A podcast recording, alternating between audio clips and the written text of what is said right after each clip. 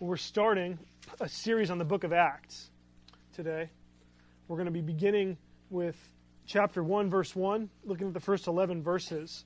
And we're going to be looking at the book of Acts from now up until Easter. And so we're going to be looking, and really the overarching idea behind this series is why do I need the church?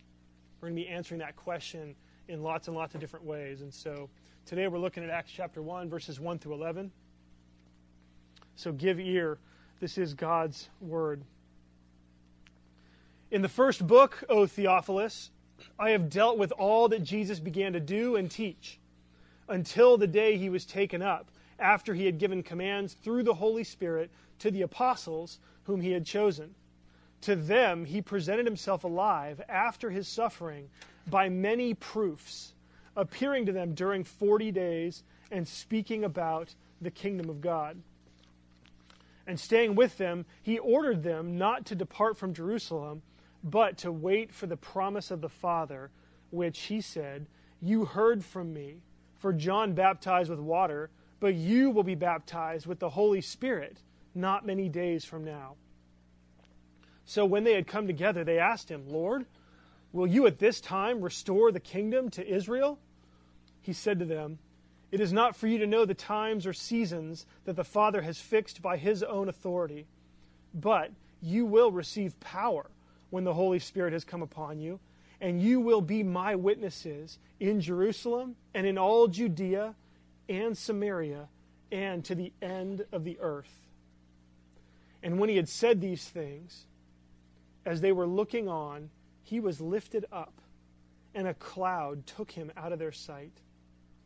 And while they were gazing into heaven as he went, behold, two men stood by them in white robes and said, Men of Galilee, why do you stand looking into heaven? This Jesus who was taken up from you into heaven will come in the same way as you saw him go into heaven. This is God's word. So, as I said a minute ago, as we start our study in the book of Acts, we're going to be looking at why you need the church. Now, just saying that, I think all you know causes bristles to come up in some folks because there are a lot of people today who believe they don't need the church. And in fact, it's worse. There are a lot of people who think that the church is what's wrong in the world. You know, it's the church's abuse of authority, it's the church's activities that really seem to ostracize or alienate or persecute folks that is the big problem in the world. But I think this series is going to present evidence to us, and it's going to challenge us to think differently. And so, as I said, our first three sermons are going to land in our discipleship plan. Okay? Acts is going to teach us about the three loves. It's going to teach us about loving Christ, loving the church, and loving the world. And it's going to teach us that real love means knowing, being, and doing in relationship to those three things. And so in our text today, we're going to see that you need the church. Okay? Christians need the church. Non Christians need the church. The world needs the church. You all need the church. We all need the church because of the authority of the one who leads the church. Okay? It's because of the authority of the one who leads the church. Now, there's a lot going on in these 11 verses. Okay, this passage is packed. In one sense, like any good introduction, I think you could find the entire book of Acts. All 28 chapters are found in these 11 verses. Okay, that's what a good introduction does. It gets you ready for what's coming. Um, but the biggest thing, what's most crucial in these 11 verses, is the ascension of Jesus. Okay, the ascension of Jesus. Now, this is an event, I mean, it's found in verse 9. This is an event that is often overlooked. And I confess, I've been preaching and teaching for, well, I've been preaching for 10 years, teaching for a lot longer than that. And I've never, ever preached on the ascension of Jesus. Okay, and I've been a Christian for now 19 years. And I've never heard a sermon on the ascension of Jesus. But in the last few weeks I've been getting ready for this, I've come to realize just how important this event is. Just how important the ascension is, not just in the Bible, but in our own lives. And so we're going to look at the ascension in three points today. If you want to take notes, you can take notes there on page seven. Here are the three points. You need to know the ascended Jesus. Okay, know the ascended Jesus. Point two, be ascended with Jesus. And three, do life as Jesus' ascended people. Okay, know the ascended Jesus, be ascended with Jesus, and then do life as Jesus' ascended people. So, first, know the ascended Jesus. We have to be clear exactly in terms of what happens. What is the ascension? Lots of people, scholars have said, oh, this is a metaphor. This didn't literally happen, that uh, this was some spiritual, and they come up with different ways to explain it. Let's look and see what exactly happened. It starts in verse 3.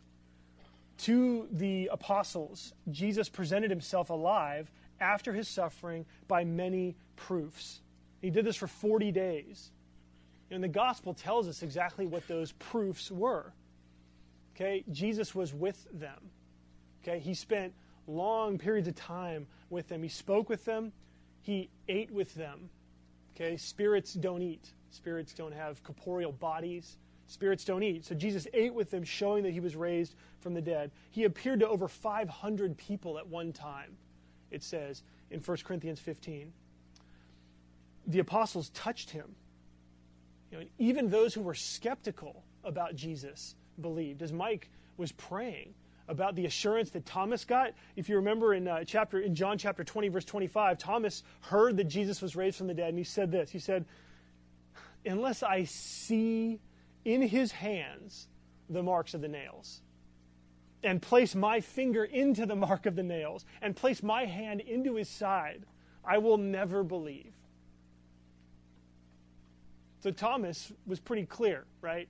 he heard the news that Jesus was raised. He said, Well, there must be some other explanation because people don't rise from the dead.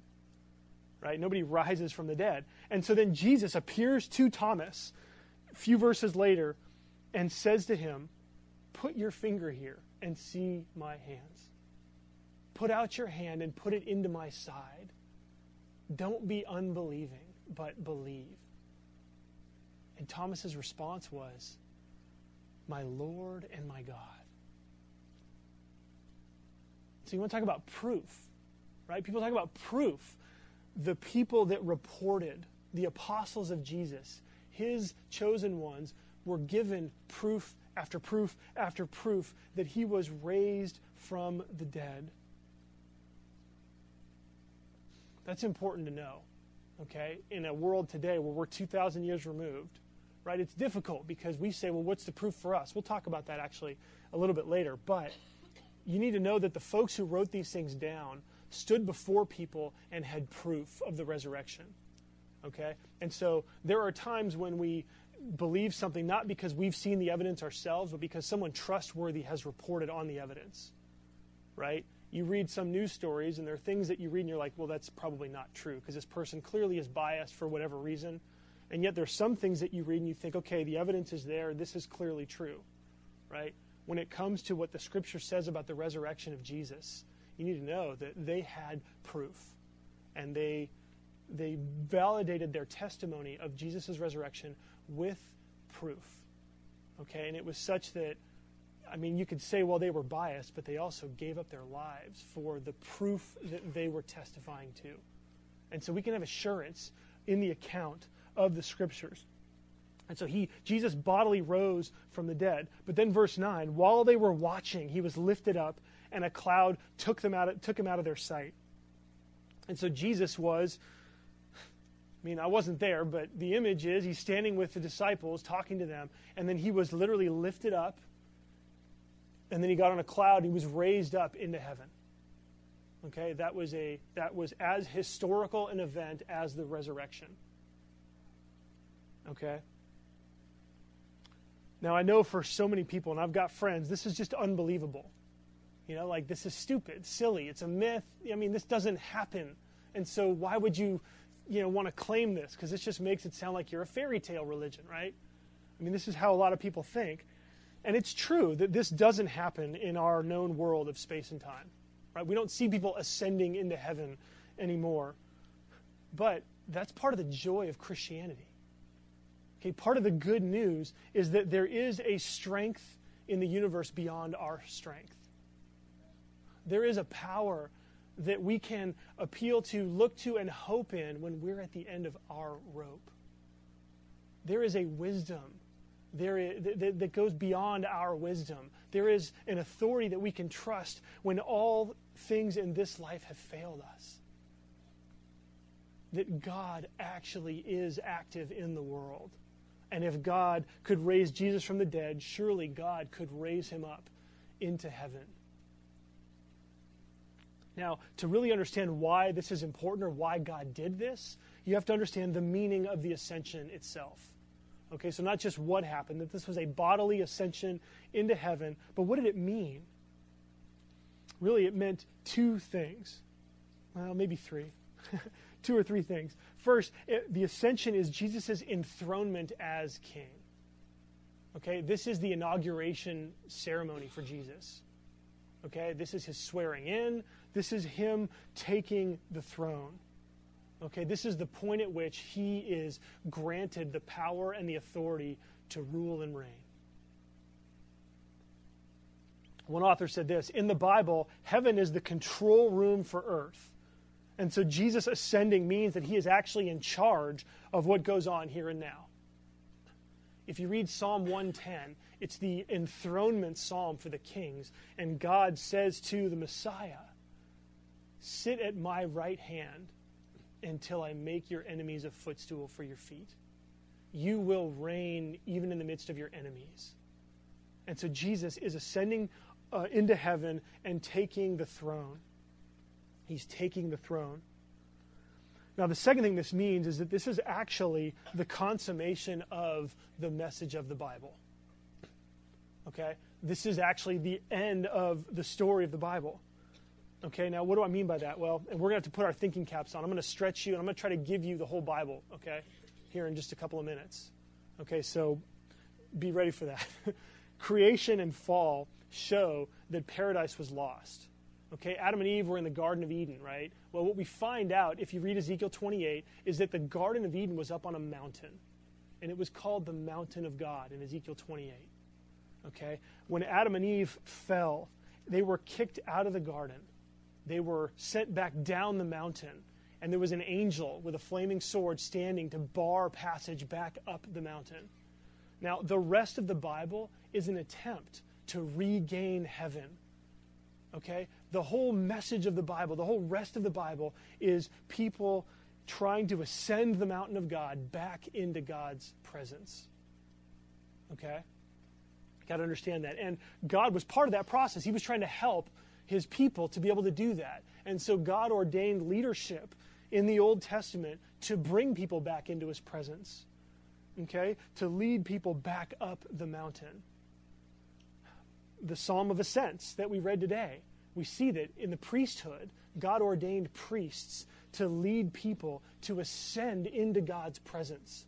The idea of an altar was like a mini mountain that you would ascend in order to meet with God okay? When the tabernacle was put on mount zion then it gave it gave rise to these psalms of ascent because you would sing them as you were ascending the mountain. Because the image was as you went into the presence of god to worship you were actually ascending into heaven. And so the priests were there to help bring god's people into his presence. And then the kings god established the, the kingship because the king would ascend to god's throne. And he would represent the authority of god on earth. Okay? And so the whole Bible is really God's people trying to get back up the mountain, trying to get back into heaven, trying to get back into the presence of God.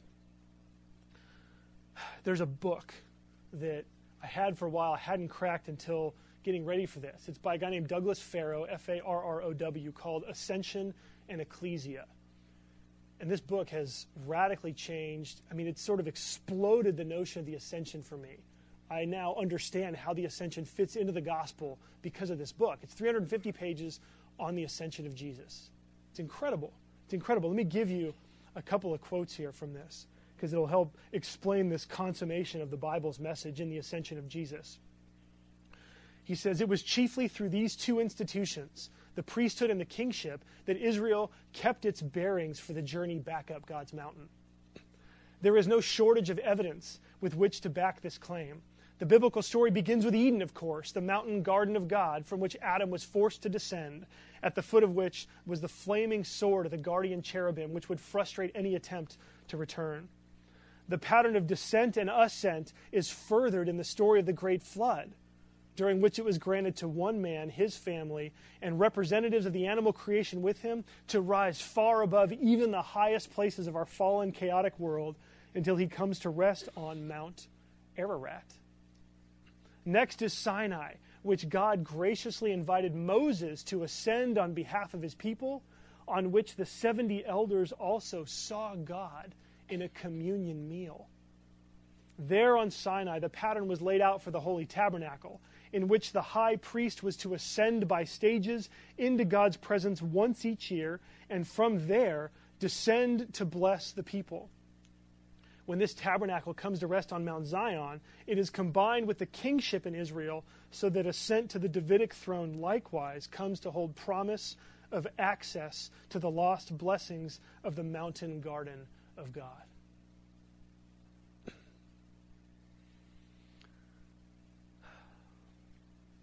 The problem was that in the Old Testament, the offer was made, the efforts were made, but they never ever succeeded. And so this author goes on to say So it goes throughout the entire body of Old Testament literature. Along the way, every would be high priest is thrust out again from the Holy of Holies, barred for another year. Every would be king is carried down from his throne in exile or in death. When Jesus finally does come as the Messiah, he does come himself as a prophet, but it is plain that he came to ascend as high priest and king into God's presence and upon the kingly throne, moving toward the destiny of humanity. He came for nothing less. Did you get that? Jesus' own U shaped course, right? From heaven to earth, from earth to the grave, from the grave to the resurrection, and then from the resurrection to the ascension back up into the heavenly places that U shaped course of coming down to save is an effort to bring up, to achieve the goal of humanity so that someone could be a success, so that he could actually fulfill the destiny of humanity in himself. And so, what does this mean? This means that Jesus is the champion who finally made it. I mean, really. He's the one who find, he's like the superstar athlete who wins for the team, who wins for your team while you're sitting there watching the television, right? And yet you're so moved. Why is that? It's because you have hope that your superstar can pull it out, and when he does, you rejoice, you celebrate, right? Or he's like the artist who can create this experience that you love, that you experience, that you can see and feel, but you can't do it on your own. And yet when you see it, you know it's true and it's there. I mean, and this makes me ask, you know, what is it? Like, think about this for a second. What are you yearning for? Like, what is it that you're aiming for in life? What kinds of blessings do you wish you had? You know, is it success? Is it money? Is it happiness? Is it security? Is it a relationship? Is it a career? I mean, what are the things that you're aiming for, that you're spending your energies trying to make happen for yourself? Part of the good news of the ascension is that Jesus has achieved it all. He has achieved it all. In his ascension, he is ascending into heaven and he basks in the glory of perfection. He has inherited, he has earned all of the blessings of heaven, and he is up there enjoying not just the things that we're aiming for in this life, but what they're pointing to, a greater reality that they're pointing to. And so, this is why you need the church. It's because Jesus is the one who has done this. And in the church, you find that Jesus is your superstar. He's your champion. Because you find out that Jesus didn't do this for himself, he did it for you. He did it because he knows he's watched human history as person after person after person makes an effort and then falls, right, makes an effort and falls. And so Jesus says, I'm going to come and I'm going to do it so that when I do it, I can share it with you. That's good news. Now, in his ascension, the other way we can look at this is that Jesus is actually joining heaven and earth. Okay? He is joining heaven and earth. How do we know this? Well, because he ascends into heaven, right? But he ascends bodily into heaven. Okay? Jesus doesn't forego his human body to ascend into heaven. He brings his humanity into heaven. You follow that? Does that make sense? That Jesus went with he he went his he didn't stop being human. He ascended into heaven. Right? His spirit didn't leave his body and it crumpled to the ground lifeless. Jesus' body, his resurrected body, went up into heaven. Heaven and earth are the two interlocking spheres of God's reality. Okay? We have a visible creation and an invisible creation. Heaven is God's space, earth is our space. The risen body of Jesus is the first and so far the only object which is fully at home in both. Okay? So, what does this mean? Well, what this means is that physicality is good, the earth is good. Okay, it's true that the earth has fallen. So, we would say, we've said in the past, that the earth is both beautiful and broken. Okay, sometimes when we get really super religious, we tend to think, oh, this world's evil, this world's awful, this world is going to pass away, everything's going to burn, so what's the point? The whole point is to be apart from our bodies, apart from everything physical, to be in heaven with our spirit, in heaven with God. If that were really God's intention, then Jesus would not have bodily ascended into heaven. Okay, you need to follow that. Okay? The bodily ascension of Jesus means that heaven is not like uh, is not against being physical.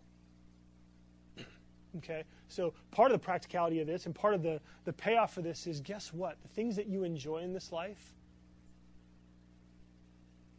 they're gifts from God for you to enjoy in this life. I mean, really. Like, God has made a world for us to enjoy. Do you think He was just like messing around with the colors? Do you think He was just messing around with the trees and the leaves and the canyons? And the, do you think He was messing around with human beings that He would inspire make in His own image so that they would create beautiful things?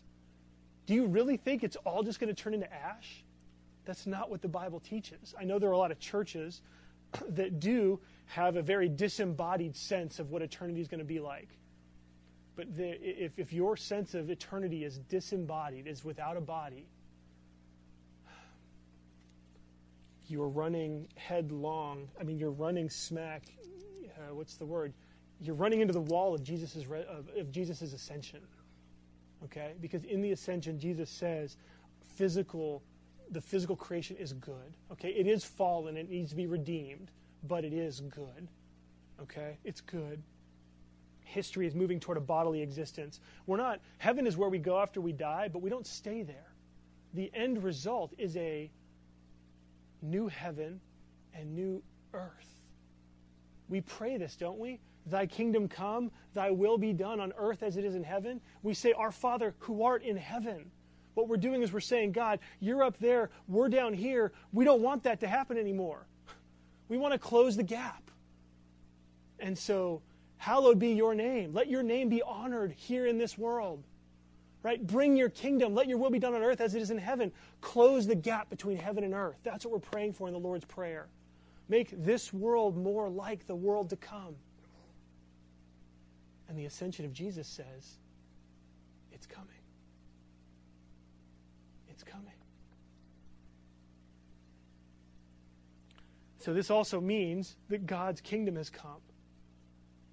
Right? It's interesting. The disciples ask, So, Jesus, are you, in verse 6, will you restore at this time the kingdom to Israel? Jesus' answer is kind of a yes and a no. Okay, he gets kind of vague about times and seasons. You're not really sure. He kind of leaves you thinking, well, I'm sorry I asked. Or maybe I shouldn't have asked. You know, it's kind of the way he answers there. But what he's saying there is he's saying yes and no. No, the kingdom is not being restored to Israel in that it's not going to be politics as usual. Okay? His reign is not going to look like their desire. Because what most of the Jews of Jesus' day thought was they were hoping that God was going to come and his kingdom was going to come and they were going to stand above all the nations of the world and just crush them, you know, stand over and put their foot on their neck and just destroy them. You know, we've been beat up, we've been suffering, we've been oppressed for so long, we're going to get you back. So this is going to be our time. Jesus is saying, no, that's not what my kingdom looks like. In fact, if you just saw what I went through, that's what my kingdom looks like the way my kingdom comes is not by me squashing people like a bug, but it's by me coming and offering my life so that they might be freed from the things that are pushing them to oppress you. And so Jesus says, No, it's not coming like that. And so, in a sense, his followers had to sacrifice their own dreams of the kingdom and adopt Jesus' vision for how it was going to come about. So the kingdom has come, but it's not as they expected. So all of that is about knowing the ascended Jesus. You need to understand the ascension. Our second point is that you need to be ascended with Jesus. Okay, you need to be ascended with Jesus. So Jesus wants us to do more than just know his ascension.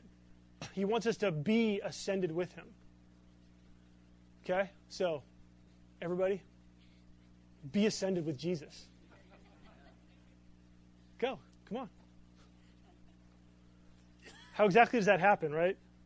Like, that's it's even a passive, right? Say be ascended in, in English grammar, that's a passive. Like, you can't actually make that happen. Has happened to you. Being ascended. How do you do that? How do you get it done to you? Jesus tells us in verses 4 and 5. He ordered them not to depart from Jerusalem, but to wait for the promise of the Father, which he said, You heard from me, for John baptized with water, but you will be baptized with the Holy Spirit not many days from now. Verse, look at verse 8. But you will receive power when the Holy Spirit has come upon you. So Jesus is saying that you need to be baptized in the Holy Spirit.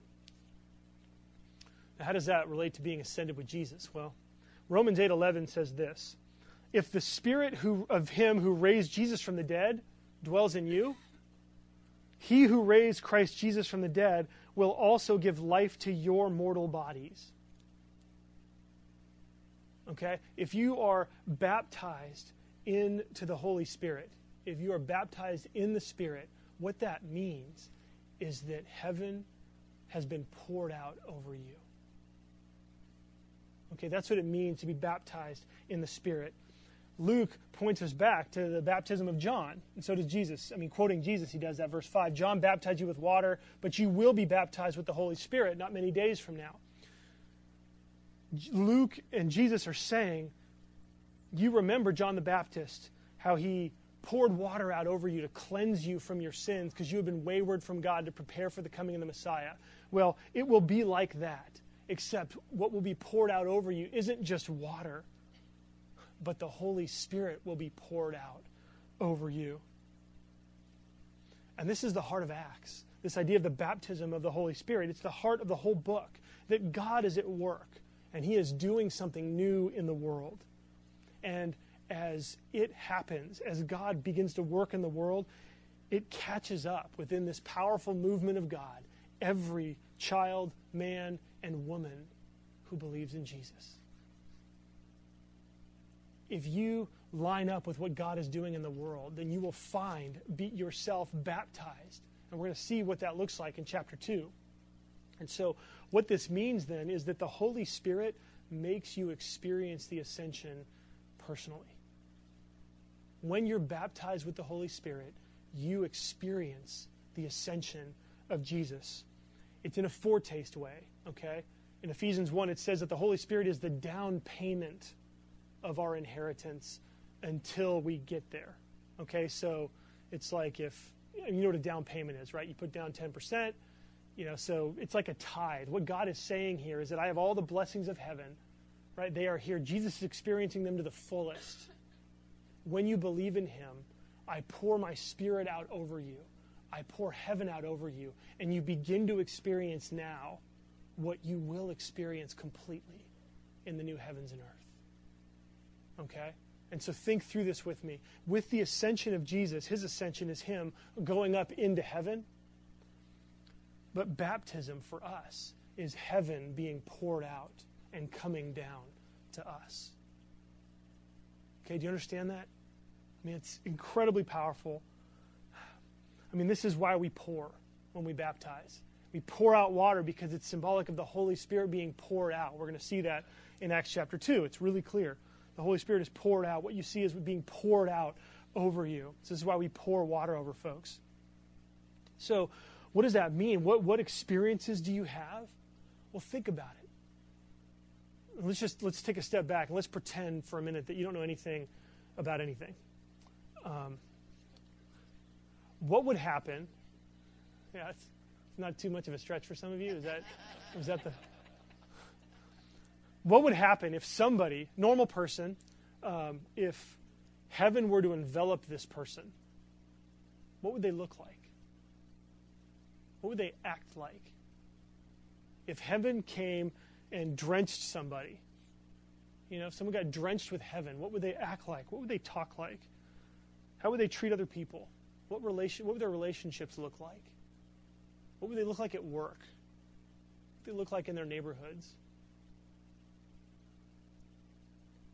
What baptism in the Holy Spirit means, if you've been baptized, if you have the Holy Spirit, then it could be that you've been selling yourself short and you haven't realized, oh my goodness, I have the blessings of heaven. I've been enveloped by the Holy Spirit. I've been baptized in the Holy Spirit. That means I have the blessings of heaven. They've been given to me, they've been poured out over me. And so you want to ask yourself, I mean, just think through like what are some ways that your life doesn't reflect the presence of heaven? You know, maybe write one or two down. Like, what are some areas, what's a relationship maybe that you have where you don't feel like heaven shows up? You know, if you were to look at that, you would think, well, based on this evidence alone, I'm not sure if I am baptized in the Holy Spirit. You want to think about that situation, that relationship, that issue, that temptation. And then you want to like you need to you need to preach to yourself. You need to preach the good news that that the baptism of the Holy Spirit means that heaven has come into your heart that heaven has come into your life. And you now have a love that comes from Jesus, comes from heaven. You have a patience that comes from heaven. You have a joy that comes from heaven. You have wisdom that comes from heaven. And even this week, when we were in staff meeting, we were talking about the relationship between our obedience and, our, and the blessings and, and it, it, was something something kind of new came out in terms of a formulation. We realized that I think we all recognize that we don't obey so that we can earn the blessings, but sometimes our obedience helps us experience the blessings. Okay, so our obedience doesn't earn blessings because we've been given all the blessings of heaven in the Holy Spirit if we believe in Jesus. But when we walk in those blessings, when we live as though heaven actually has come into our lives, you know, when there's someone that we're really struggling to be patient with and loving with, if we exercise patience with that person, if we don't get mad at them as quickly as we did before, because we have an eternal, infinite connection to the patience of God Himself in heaven. And if we walk in that patience, we will experience more of that part of heaven. Does that make sense? And so it's when we walk in these things sometimes that our experience of them grows. And so that's how you experience the ascension, is that you experience more and more of heaven as you preach your experience of the Holy Spirit to yourself. You got to tell yourself, look, I've been baptized into the Holy Spirit. I have God's presence in me. I have the blessings of heaven that have been poured out over me. Now, what should that mean for me? You need to go through that process. And as you think through it, your experience of that will grow. Now, what this does generally for us, once you experience the baptism of the Holy Spirit, once and that happens once you believe. If you trust in Jesus, the Spirit comes down and descends on you. Okay, so that's all it takes. It's just it's a trust in Jesus, confessing your sin, trusting in His sacrifice for you and His resurrection, trusting in His ascension was for you, so that He could share these blessings with you. Once you do that, it makes you radically different and radically the same as the world. Okay, it makes you radically different from the world and then radically the same. What does that mean? Well, it makes you radically different because you, unlike the world, have experienced the blessings of heaven. Okay? You've experienced the blessings of heaven. You are now connected to Jesus, who is in heaven, and he has poured those blessings out on you. And that makes you different. Makes you different from the world around you that hasn't had that experience. And this makes sense, right? Because Jesus, in a sense, is disconnected from the world because he's up in heaven, right? He has ascended into heaven. But then we're also radically the same as the world, okay? And, and what that means is that we're still in this life, right? And we are still embodied in this life. There is still a lot that we have in common with the world around us, right? We have similar needs, we have similar desires, we have similar hopes and aspirations and so we would say that, yes, like we're still, we, we want to affirm what is best in the world, right? Even if we think that there are parts of the world that are broken and need to be redeemed. Okay, and so we would affirm and seek to redeem the world. And we call this being city positive. We'd be for the world, wanting to affirm what's good and then redeem what's bad. Okay, now this also reflects the ascension of Jesus because Jesus rose bodily into heaven, right? He's disconnected, but he's still connected because he's in a body. The same thing for us. We are disconnected because we've experienced the power of heaven in our lives, but we're still connected because we're in this life. Okay? And so we're radically different, radically the same. The Bible sums it up by just saying that we are in the world, but not of the world. Okay? And so that's how to be ascended with Jesus.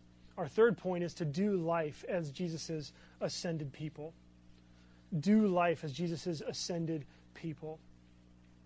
What does he call us to do? Well, he says it. Where is it? Verse uh, verse nine or verse eight. The Spirit's come upon you, you'll receive power, and you'll be my witnesses in Jerusalem and in all Judea and Samaria and to the end of the earth. The call for us is to be witnesses. What we're supposed to do as Jesus' ascended people is to witness. It's to witness. We're going to look in further sections of Acts what, this, what it means for them to be witnesses. But for us, it means that our lives become a testimony of the resurrection and ascension of Jesus. Okay? In that day, when a new ruler would take over, a new emperor would take the throne in Rome, they would send out witnesses, heralds throughout the empire to announce the inauguration of the new emperor. Jesus is saying that you are the ones that I'm calling to announce that I am in, that I am now reigning, that the kingdom of God has come. And so that's our call. Our call is to witness. Now, how do we do that? Well, we witness by knowing, being, and doing with the world, right? We know the world well enough to know what to witness. What truths does the world need to hear? What truths do people need to hear that they don't understand about Jesus, that they've misunderstood? Right? We need to be in relationship with the world around us so that we have the opportunity to share of the good news with Jesus. And then we need to serve. Right? We need to do acts of service. And what's neat is that all of those things are part of our witness. It's not just the words that we share. You know, we've talked about this, that oftentimes it's our service that actually gives us a platform so that we can share. You know, our service gives us a relationship, which gives us the ability to share the good news. And so it's learning, it's loving, and it's lending a hand be three L ways to think about that. That's our witness. And the scope. Jesus maps this out, and this is big. Jerusalem, Judea, Samaria, to the ends of the earth. This is like the Great Commission. This is the, this is the agenda that Jesus sets his witnesses on. Jerusalem was home. Judea was surrounding countryside that was of similar culture. Samaria was uh, surrounding countryside that was a radically different culture. And then the ends of the earth is not close and not the same culture. Okay? And so Jesus is saying, You will be my witnesses to all of these areas. and I want to talk to you about that just real quick about what does that mean for you? What does that mean for Harbor? Because we, as a, as, as a harbor, as, as the big movement has gripped onto this verse, and I think we're implementing this vision of Jesus. And so for you, your Jerusalem would be your neighborhood and your home, right? People who are close to you, similar culture. Judea might be your workplace, right? Because you got to commute, so it's in the surrounding area, um, but same, similar culture. Samaria would be anything that's close by that's of a different culture. Okay, so this means you cross over economic barriers, racial barriers to try to touch folks around you. Socio, I mean, social, sociological barriers. So it might mean reaching out to folks who are homeless if you're not. It might mean if you're homeless, reaching out to folks who aren't homeless and building a relationship. Right? It could mean, you know, um, you know, it could mean Spanish speaking folks. It could mean, I mean, our hope is to figure out what are the Samarias around us that God might be calling us to be his witnesses to, where culture's different and it's going to be uncomfortable for us. Right? That's part of being a witness because what we want to make sure happens is that people don't get the sense that Jesus is the God of downtown, but nowhere else. Or Jesus is the God of professionals, but no one else. Or Jesus is the God of the homeless and no one else. Right? If we don't have Samaria in this, then sometimes if we are too homogenous in our appearance, we will end up making it look like Jesus is us or he's only for us. You know, and this is why in some church cultures, you know, Jesus is a Republican. Other cultures, Jesus is a Democrat, and you'd be an idiot to think otherwise, right? That's not good, right? That's not good. Samaria helps us to break out of those uh, those barriers. Then the ends of the earth for you would be maybe mission trips, going to other countries. You know, you kind of get the idea. For harbor wide, now as we've thought through this, and you know, maybe a lot of you have heard Dick talk about this, our Jerusalem is that we want to plant churches in San Diego County, right? That's our Jerusalem, San Diego County. Judea would be close by similar culture. So we think Los Angeles County, Orange County. And we've had opportunities as a movement to even disciple church planters and help foster and grow church plants in San Diego and Orange counties, or in LA and Orange counties. Our Samaria, what do you think? Close by, different culture? Tijuana, that's right. And so for us, we hope that God will raise up folks from our midst that will help us bridge the cultural gap. You know, and we've seen him do that. We've seen, you know, in some ways we've started and then we've stopped and then we've gone forward and backward. And, and we're praying that God would continue to open up doors of opportunity so that we would see San Diego, Tijuana love Jesus. And we would see a church that crosses over the borders and recognizes that Jesus is King of Kings and Lord of Lords, not just the King of San Diego. And then the end of the earth, this is you know, church consulting, movement wise, this is church consulting for other countries. And we've seen this happen for folks who are planting churches in Japan, in Chile, in, um, in, uh, in India. You know, we have a, a multi-site conference where we come and talk about our model. And we have churches and, and leaders that come from all over the world to come and to learn what we're doing so that we can help them grow the church. You know, this also may mean at some point that we send out foreign missionaries. You know, we do have some. Uptown's got, I know, one who's in Ethiopia, another one who's in Tijuana. Um, and you know, I don't know how many of, of, you know I don't know how many more are out there, but um, but so this is how we look at Jerusalem, Judea, Samaria, to the ends of the earth, um, in terms of the harbor movement. And for us, as we do this, the strongest witness, I think, this is where it kind of comes back full circle. Our strongest witness is any time that we ourselves, through word, relationship, and deed, any time that we ourselves can be a proof of the resurrection. Like that's your strongest witness, is when your life demonstrates that Jesus has conquered sin. When your life demonstrates a willingness to be humble. When your life demonstrates a willingness to acknowledge when you have failed. Right? When your life demonstrates a love for other people, a willingness to sacrifice, a willingness to absorb more punishment than you dish out. You know, those in a sense are proofs, I think, modern day, of the fact that Jesus has conquered sin.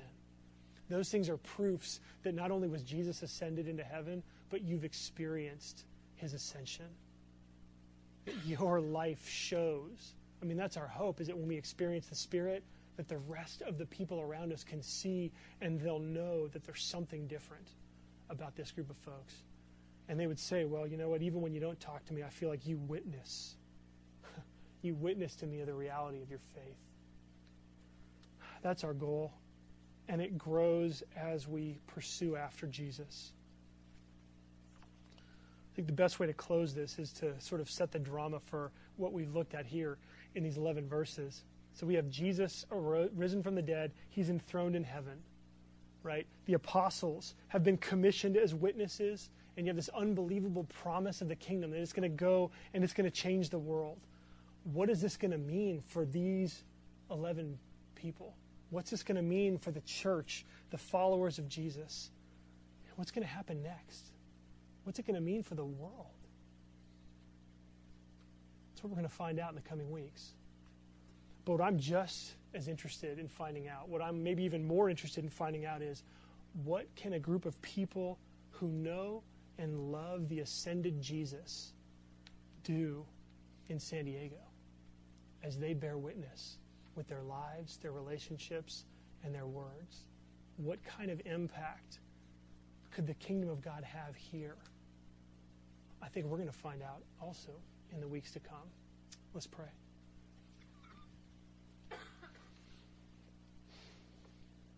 Jesus, you are ascended into heaven that you would share your ascension with us is just mind boggling. And I know there are folks here who don't believe it. There are Christians here who don't believe this, who think it sounds good, but they don't feel it in their lives.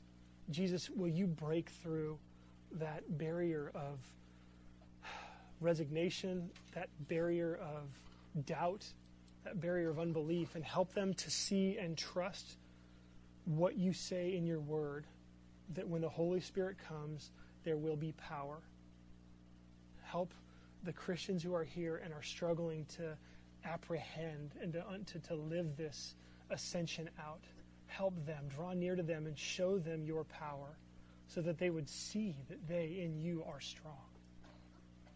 And Lord, those who are here who don't yet trust you, who haven't yet put their faith in the ascended Jesus, Speak to them. Jesus, draw near to them and help them see that everything they're looking for, they can find in you and so much more. And help them to see that the things they're aiming for, when they have you, sometimes those things become even more of a blessing in life. Draw many to yourself, Jesus.